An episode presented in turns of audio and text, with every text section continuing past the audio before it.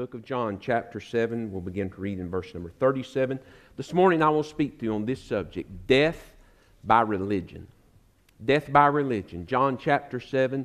We'll begin to read in verse number 37. I'll invite you to stand this morning, all those that can and are able, in honor and in reverence for the reading of God's Word. We're in John chapter 7, beginning to read in verse 37. The Bible says these words On the last day, that great day of the feast, Jesus stood and cried out, saying, If anyone thirsts, let him come to me and drink. He who believes in me, as the scripture has said, out of his heart will flow rivers of living water.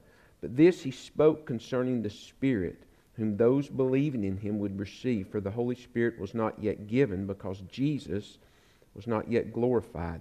Therefore, many from the crowd, when they heard this saying, said, Truly, this is the prophet. Others said, This is the Christ. But some said, Will the Christ come out of Galilee? Hath not Scripture said that Christ comes from the seed of David, from the town of Bethlehem where David was? So there was a division among the people because of him. Now, when some of them wanted to take him, but no one laid hands on him. Then the officers came to the chief priests and Pharisees and said to them, Why have you not brought him? And the officers answered, No man ever spoke like this man.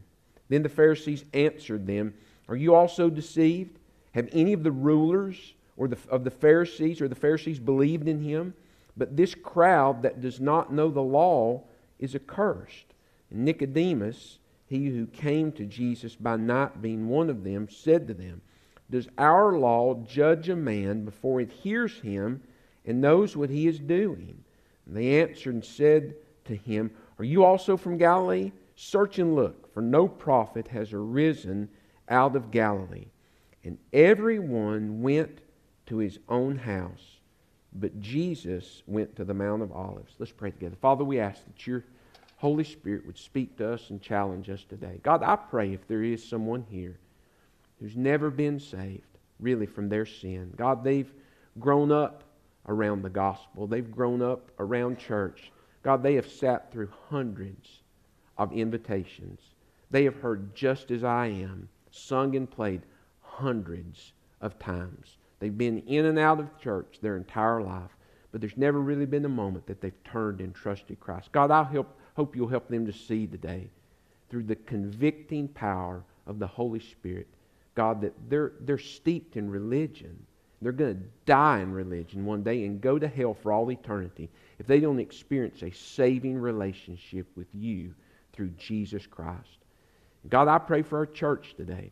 I pray for those, God, who have unconfessed sin in their lives, uh, things that they've allowed Satan to establish that have now become more than just a one time occurrence, it's become a habit.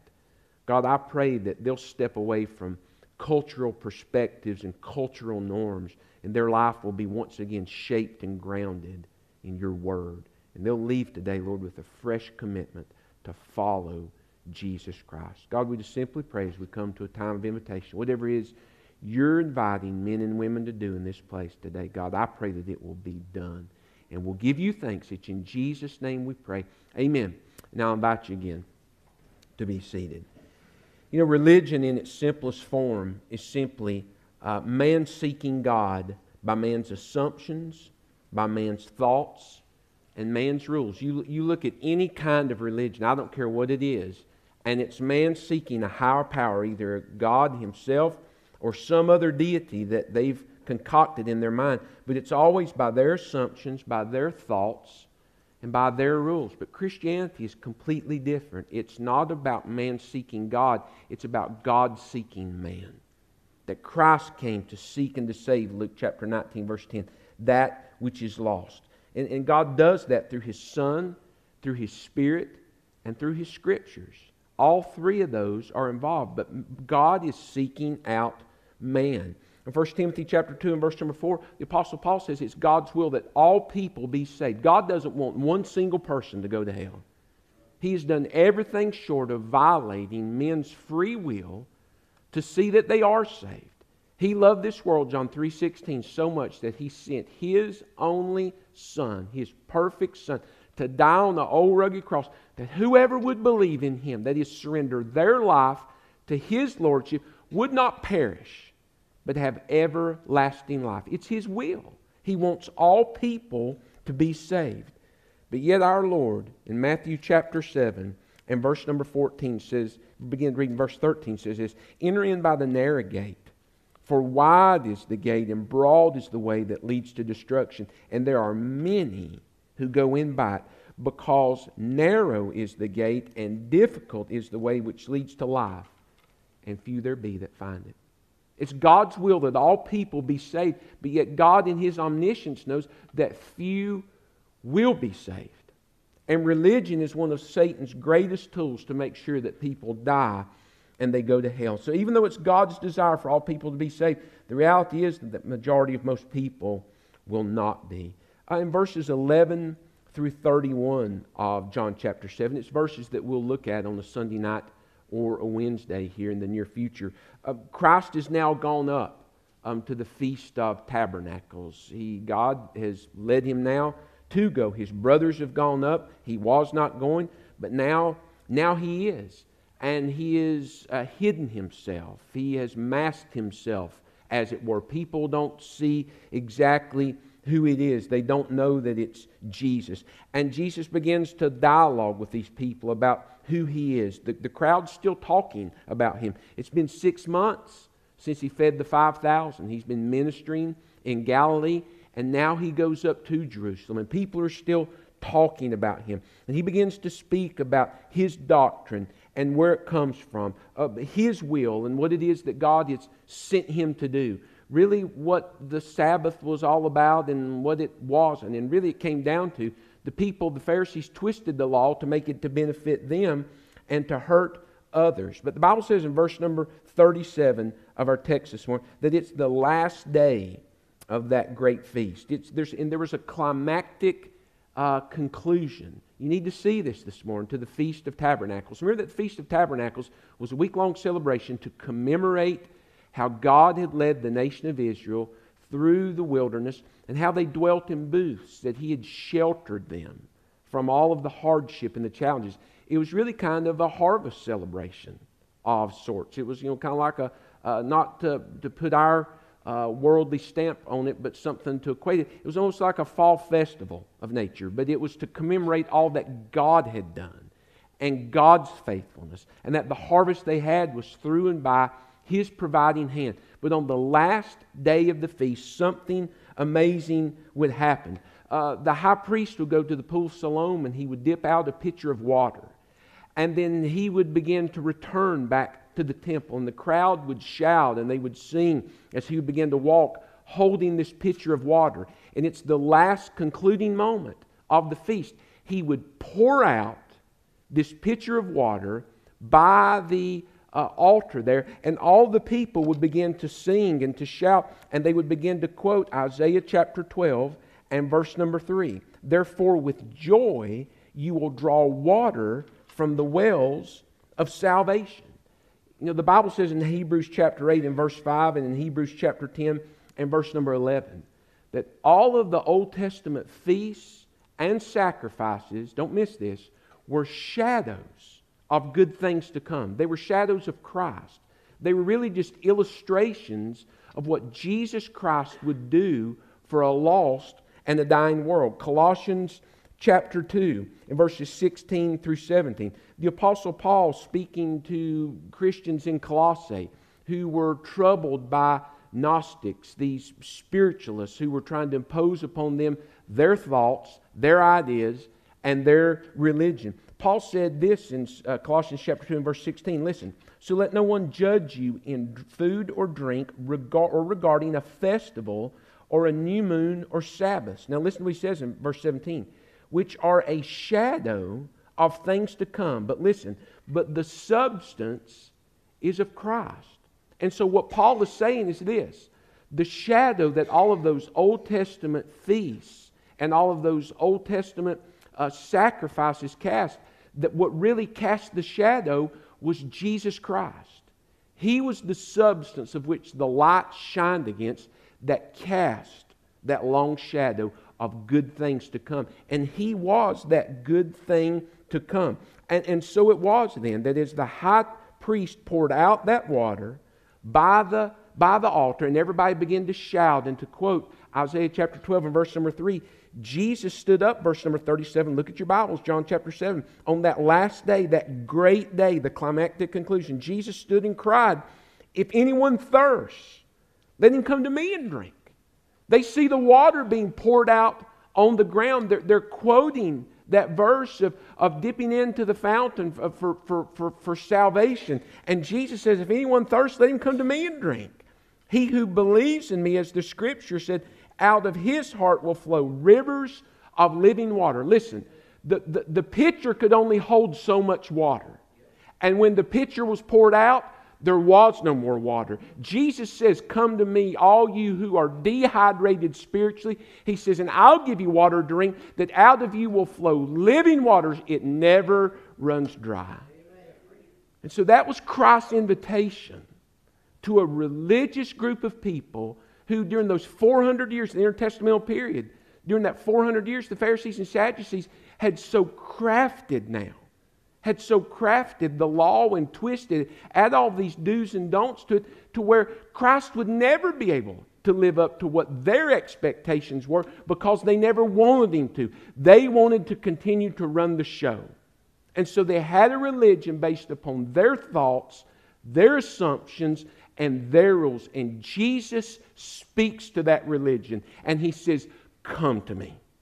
It's, it's his invitation. He invited them to come.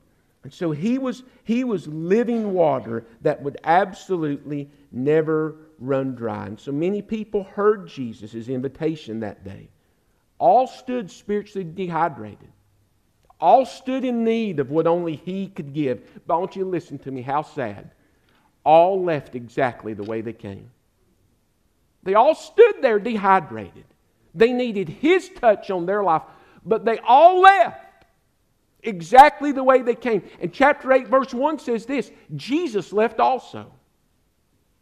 And so, friend, I want you to hear me this morning. Religion will do one thing it damns your soul to hell for an eternity. Death by religion but a relationship with God through His Son Jesus Christ will give you life and life more abundantly. Life and life more abundantly. These verses are a sad reminder of what religion brings about in people. Three things I want you to notice this morning. Number one, it brings about confusion. Religion always brings about confusion. Look at verse number 32 of John chapter 7. The Pharisees heard the crowd murmuring these things concerning him. That's Jesus. There's, there's all this talk. Is this him? Is it not him? Um, you know, I believe on him, but when Christ comes, I'll really believe on him. So they didn't even really see him as Christ. They knew he had some kind of power and some kind of touch, verse 31. But, so they believed on him, but they didn't believe on him. And so there was, there was all, of this, all of this confusion. The Pharisees heard the crowd murmuring all of these things concerning him. And the Pharisees and the chief priests sent officers to take him.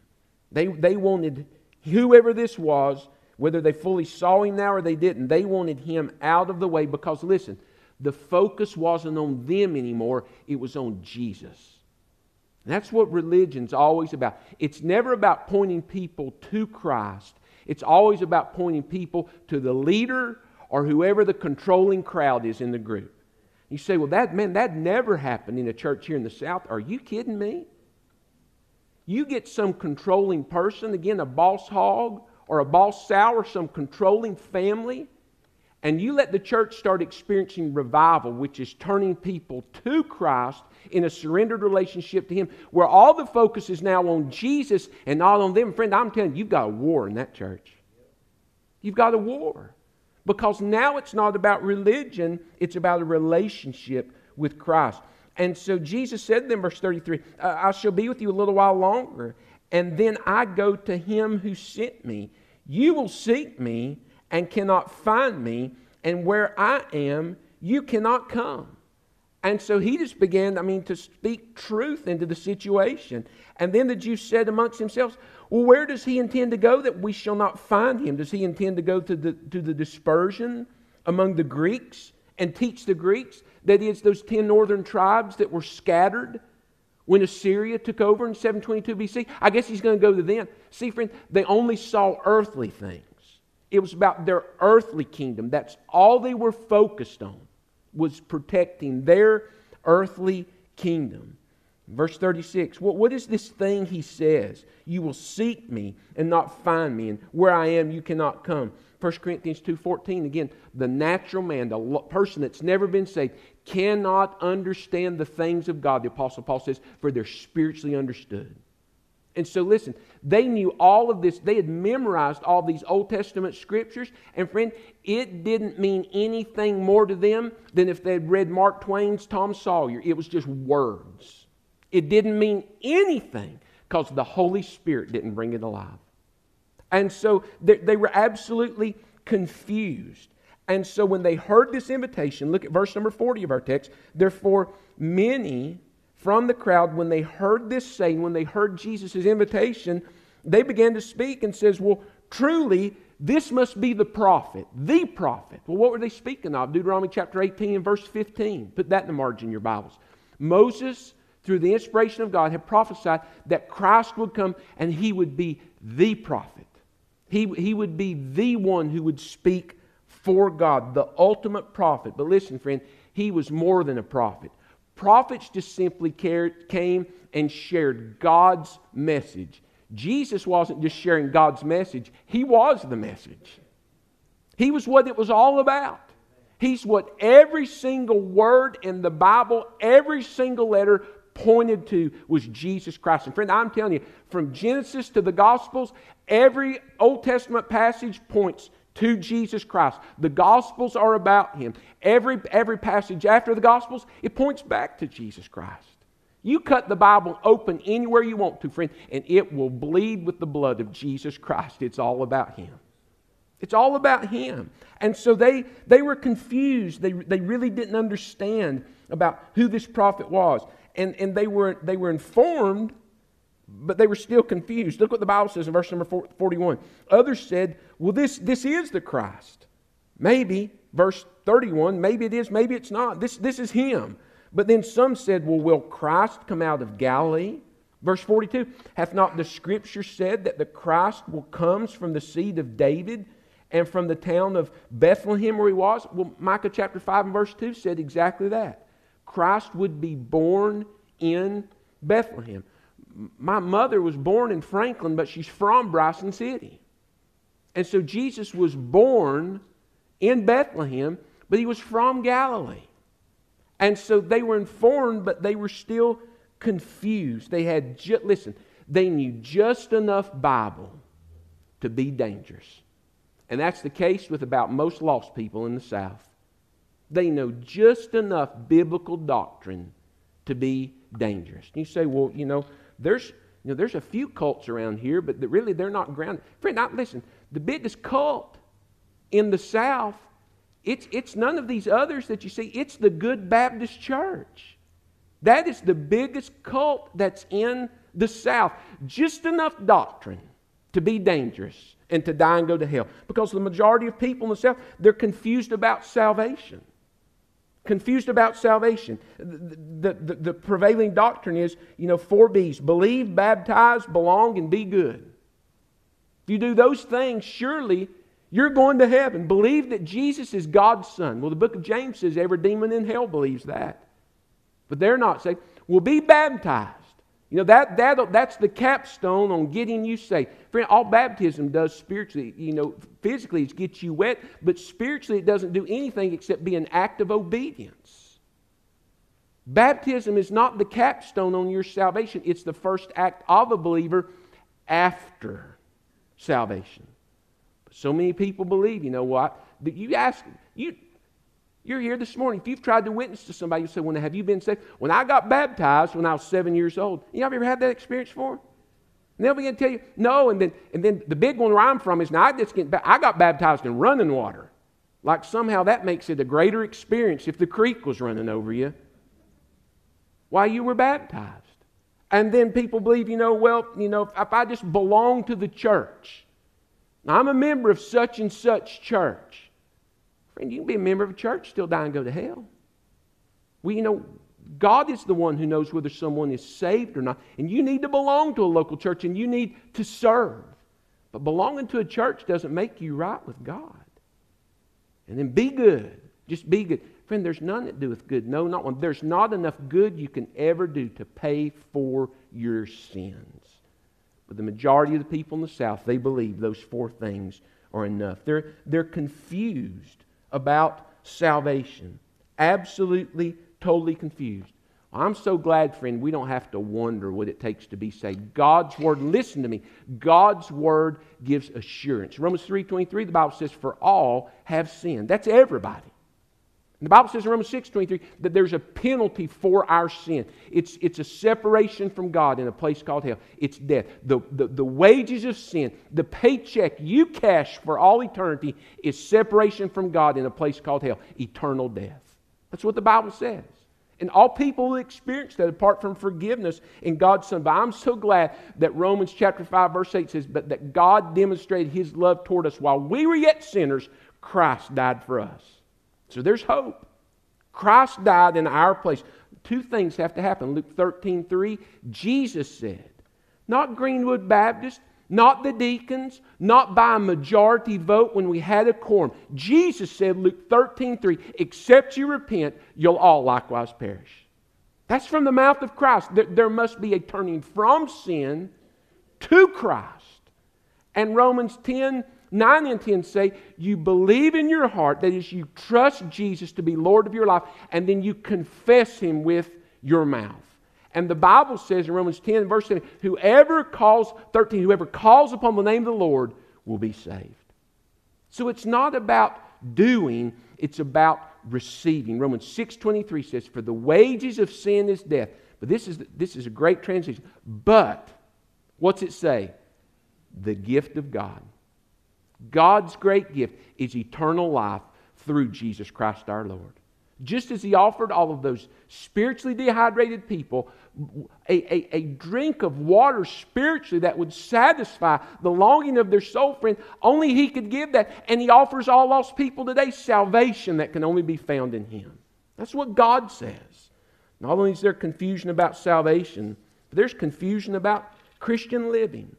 You know, I'm thankful that our, the founders of our country saw that there needed to be a separation between church and state.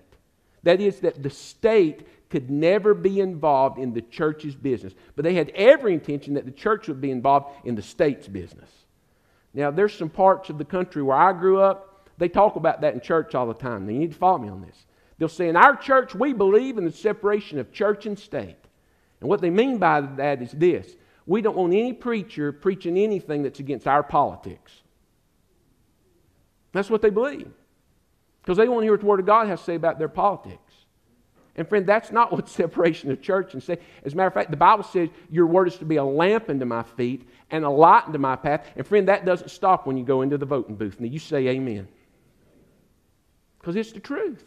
God's word is to be a lamp unto my feet and a light unto my path. At all times, there's no part of my life as a disciple that can be off limits to God if He's really Lord of my life.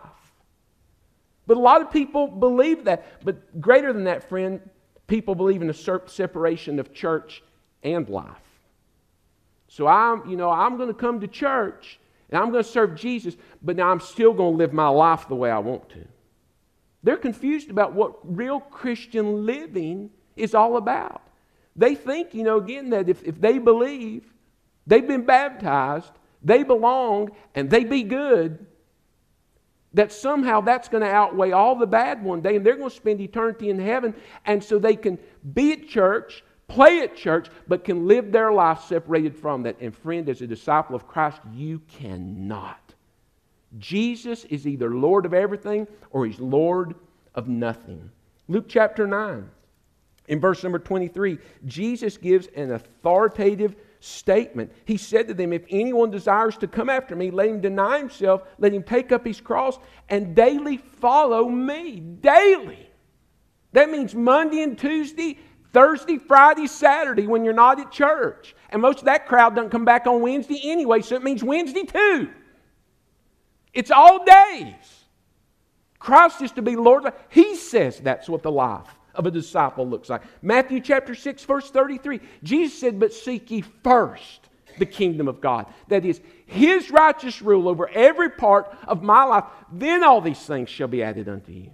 That is, that my number one thought 24 hours a day, day in and day out, is Jesus be Lord of me, be Lord of my family, be Lord of my church. That's to be the thought. 2 Corinthians chapter 6 and verse 17. This is a verse you don't hear quoted much anymore. Wherefore come ye out from among them, the Apostle Paul says, and be separated. Wherefore come ye out from among them and be separate. And, and the, he echoes Isaiah 52 11, and touch not the unclean thing. What's he talking about? Holiness.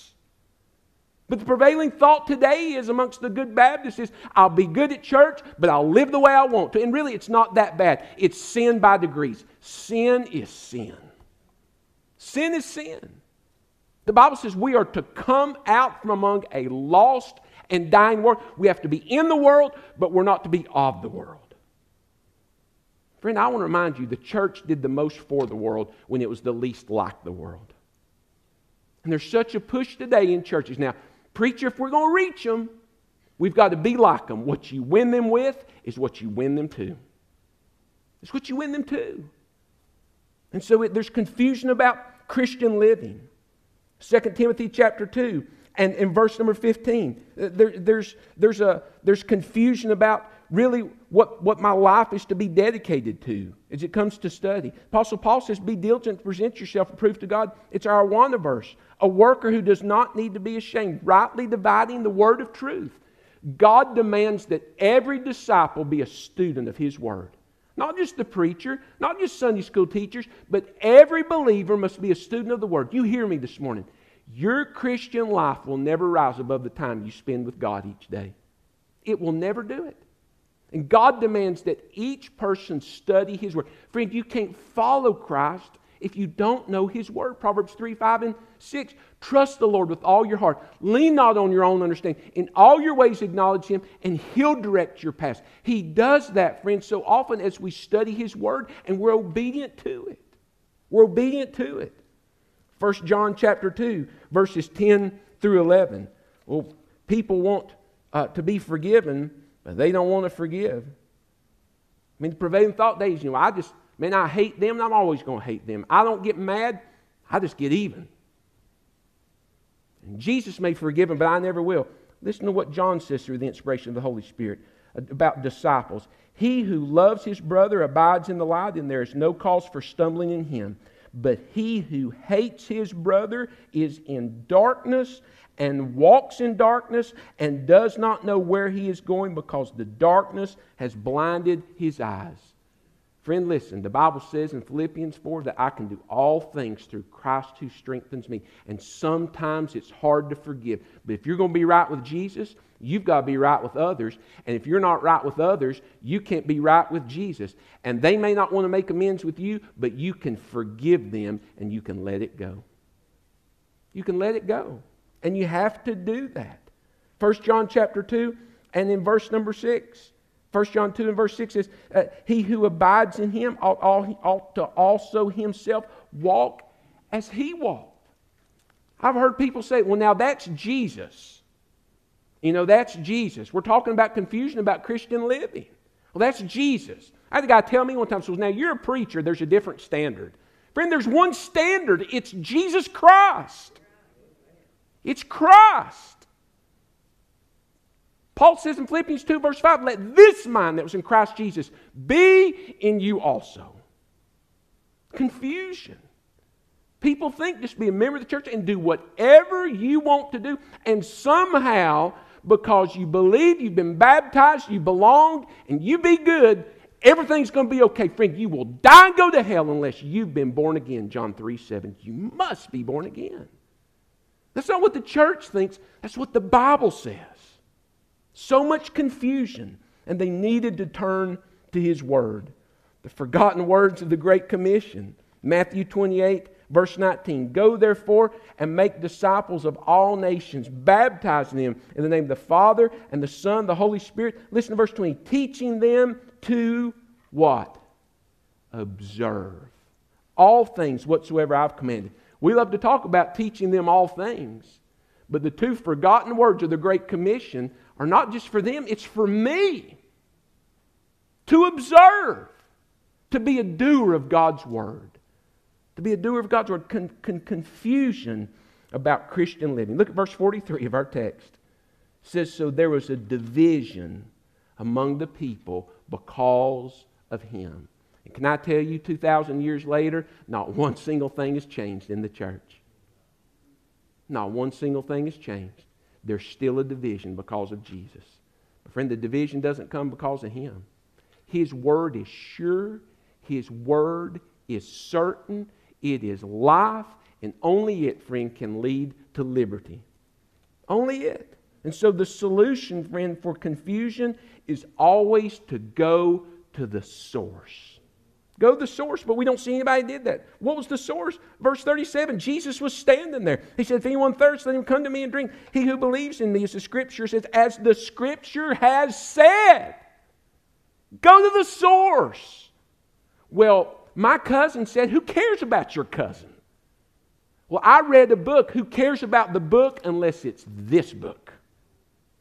Go to the source. The source for all Christian living is God's Word. Confusion blinds you to the religion that you have. The solution is always to go to the source. Secondly, religion also brings not only confusion, but it brings hardness. Religion hardens your heart toward God. Can I just tell you, friend, after 20 years of ministry, one, the hardest people to preach to are those who have the hardest hearts because they just sit there and just stare at you. They've hardened their heart toward the invitation. They've hardened their heart toward God. They've got to bless me if you can. Look on their face. They don't care. They're not going to move because they died to the call of the Holy Spirit, sadly, years ago. Oh, how sad the days in store when voice and vision come no more. Many had hardened their hearts. Well, look what the Bible says in verse number 45. I must hurry. Then the officers came to the chief priests and Pharisees, who said to him, why have you not brought him? So they, they wanted Christ brought. And the officers who'd been sent to grab Jesus, but they didn't do it because it wasn't God's time to do it, uh, said, No man ever spoke like this man. They said, Something's different about him. We stood there. Now, the Pharisees, they didn't care what he said, they had already hardened their hearts. Nobody was going to rob their kingdom away from them. I want you to listen to me, friend. That's, you hear me this morning, perk up and listen. That's the decision every single person comes to in salvation. You're, you're either going to receive His kingdom rule over your life or you're going to hold on to your kingdom. And the only way you can receive His kingdom is to surrender your kingdom to Him. You, you can't hold on to your kingdom. Your kingdom is whatever you've said your life's going to be. You can't hold on to your kingdom and be a part of His. And so, if you want to be a part of His, you've got to surrender control. Well, the Pharisees knew they weren't giving up their kingdom. So, therefore, they had to get Him out of the way. And so, they wanted Jesus to come. And the officers went and they started to grab Him, but they couldn't grab Him. And they came back and said, No man ever spoke like this man. Something's different. Well, friend, that's a big statement in Jewish history to say, No man ever spoke like this man. I mean, Moses had stood and spoke to Pharaoh. He had, he had told the people God's, God's plan. He shared with them about the Passover. He led them out of Egypt. He stood at the Red Sea as it was parted and screamed, Go this way, God's going to deliver us. He gave them the law. Think about Elijah. I mean, standing on Mount Carmel. How long halt you between two opinions? You know, if Baal be God, serve him, but if God's God, serve God. And call down the fire. Think about John the Baptist, who's still around at this time, preaching, pointing people to Christ. But behold the Lamb of God that takes away the sin of the world. There are a lot of great men, but the Bible says no man ever spake like this man. Listen, because Jesus was no man, he was the God man. He was the God man. These men were under conviction. I've shared with this parents before. Parents come say, My child's starting to, to ask questions about Jesus, and they're asking how Jesus can really be God and how God can be Jesus. And I say, Listen, keep talking with them. They're sharing with you the only way they know how to tell you that God's speaking to their heart. You just keep talking to them. Well, these guys were telling those Pharisaical leaders the only way they knew how to tell them, man, we're under conviction. Nobody ever spoke like this man. Nobody ever spoke like them. And so, was there encouragement? No, listen to verse number 47. What the hardness of the Pharisees answered Are you also deceived? They looked at these boys who were under conviction, and this is literally in the, in the original language for us what it says Are you that stupid? Are you really that dumb that you think this is, this is the Messiah? How could they not see that? How couldn't they sense that? How could two, two different groups, how could these men, the officers, hear that? And they said, nobody ever spoke like this, but the Pharisees hear the same invitation come to me. And they, and they just they heard nothing because they had hardened their hearts. They had hardened their hearts against the will and the invitation of God. And you hear me this morning. That's what religion does. And you can be a part of the Good Baptist Church, believe baptize, belong, be good. And my friend, you can hear invitation after invitation, and it is just words. It's just words. You feel nothing. Your heart is as cold as a tomb because you've hardened it toward God. That's what had happened. They, they didn't feel anything. Verse number 48, they, they began to, to try to rationalize their thoughts. Have any of the rulers of the Pharisees believed in him? As if they were, if, if they were the, the, deciding mark as to whether it was right or wrong or not. What, again, friend, what makes it right or wrong is not what men say. What makes it right or wrong is what God says. And God declares in His Word the gospel, and therefore it's of God and it's right and it's it. It's it.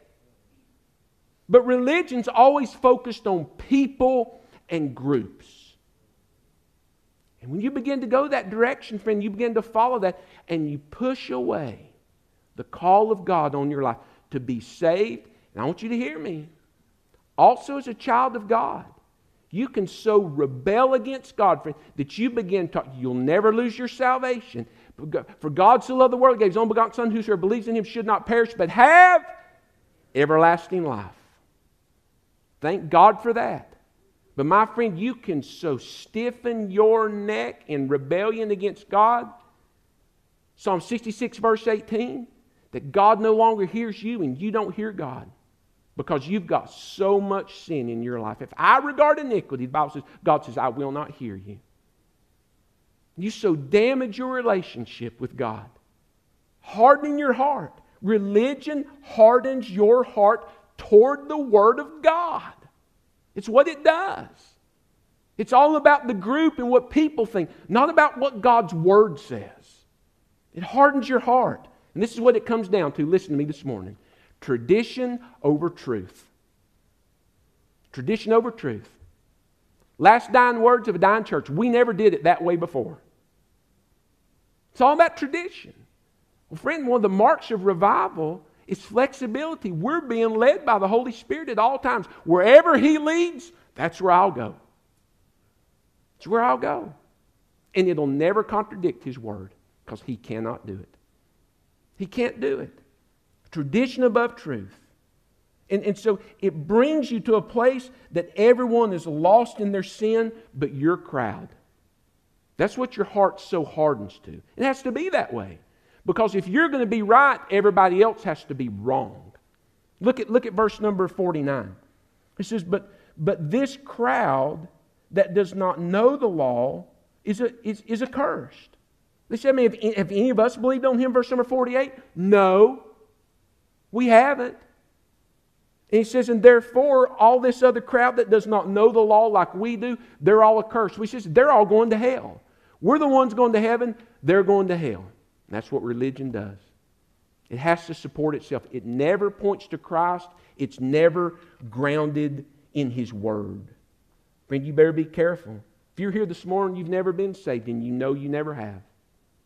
But you're so scared people are going to find out.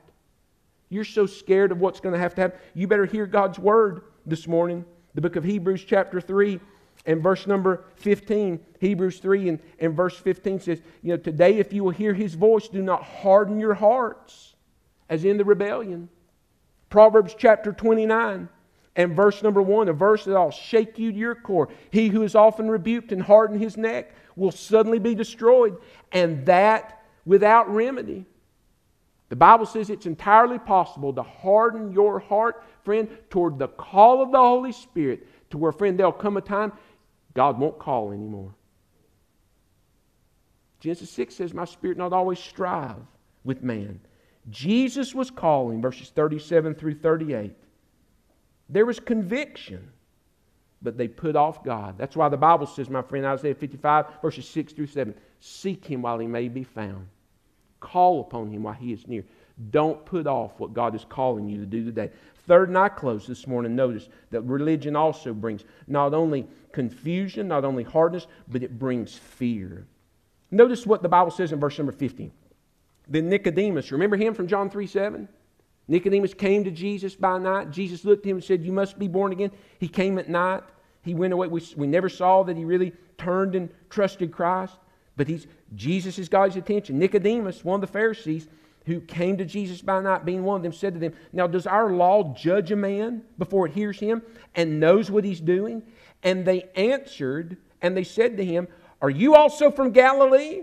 Search and look, for no prophet has arisen out of Galilee. Well, can I just pause right there well, they didn't know their Bibles real well. I mean, what about Jonah? Uh, he was from Gath Hepher. What about Nahum? He was, he was an Elkoshite, both in Galilee. Now, I'll tell you, that's religion too, friend. It, keep, it gives you an unteachable spirit where you can't learn anymore. But here they were trying to shame Nicodemus. Here's, what, here's the point. Listen.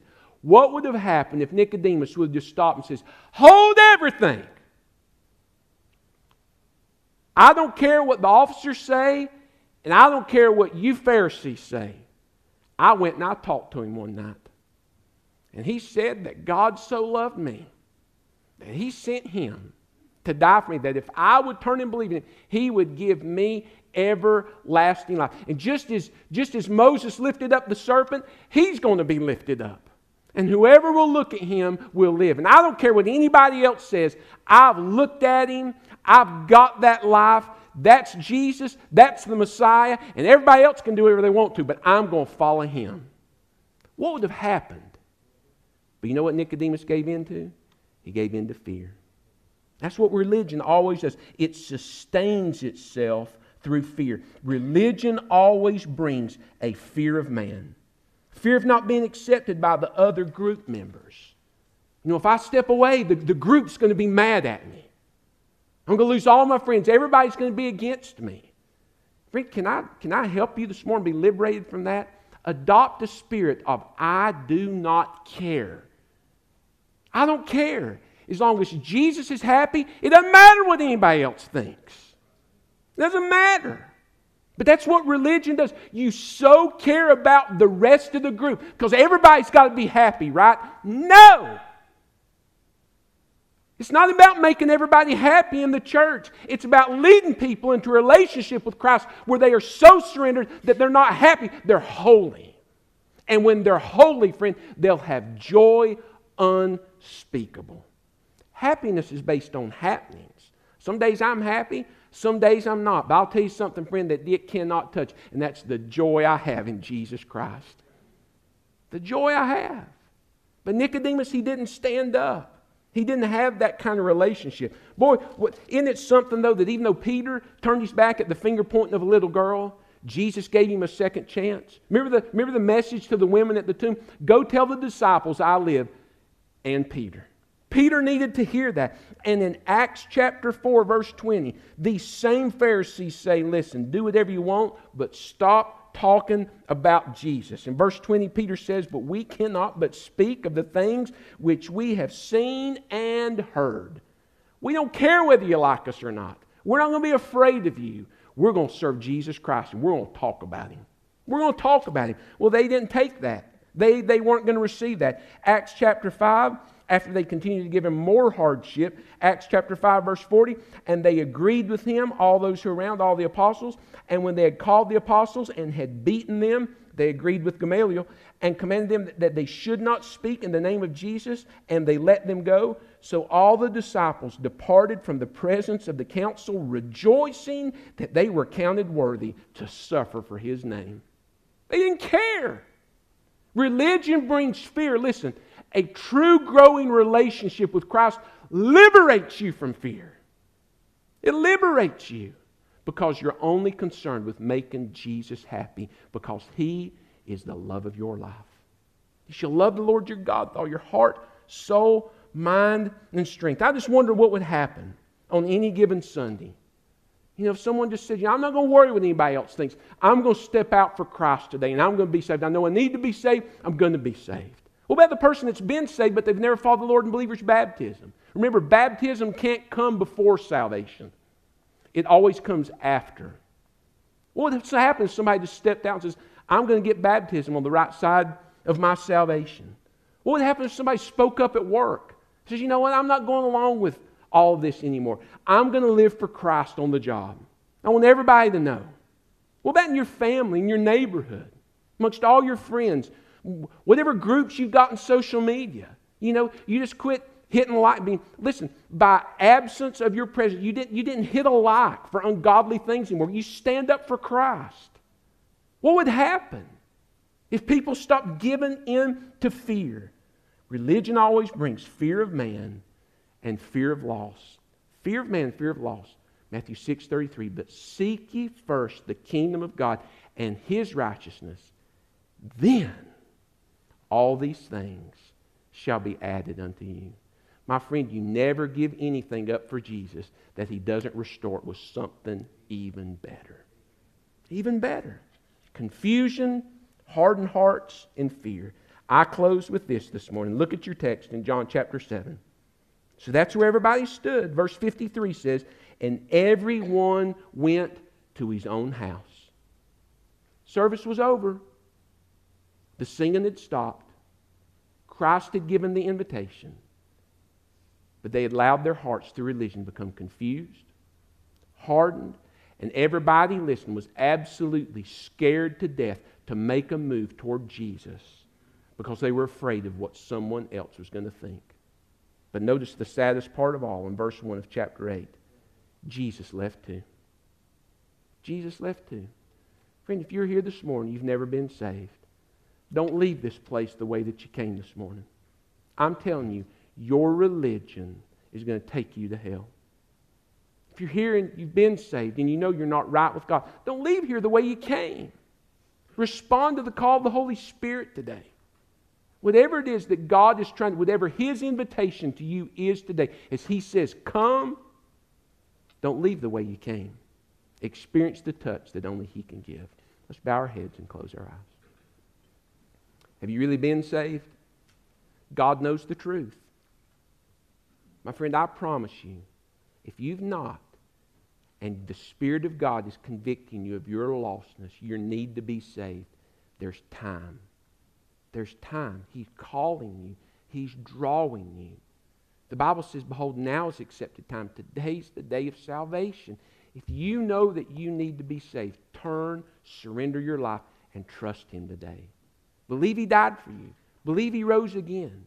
Surrender your life to His Lordship now. He'll take you, He'll make something out of you. But you have to respond. Tell Him so right now in a simple prayer of faith where you sit, just like this. God, forgive me of my sin. I turn from it. I believe Jesus died. I believe He rose again. And I trust Jesus today to be Lord of my life.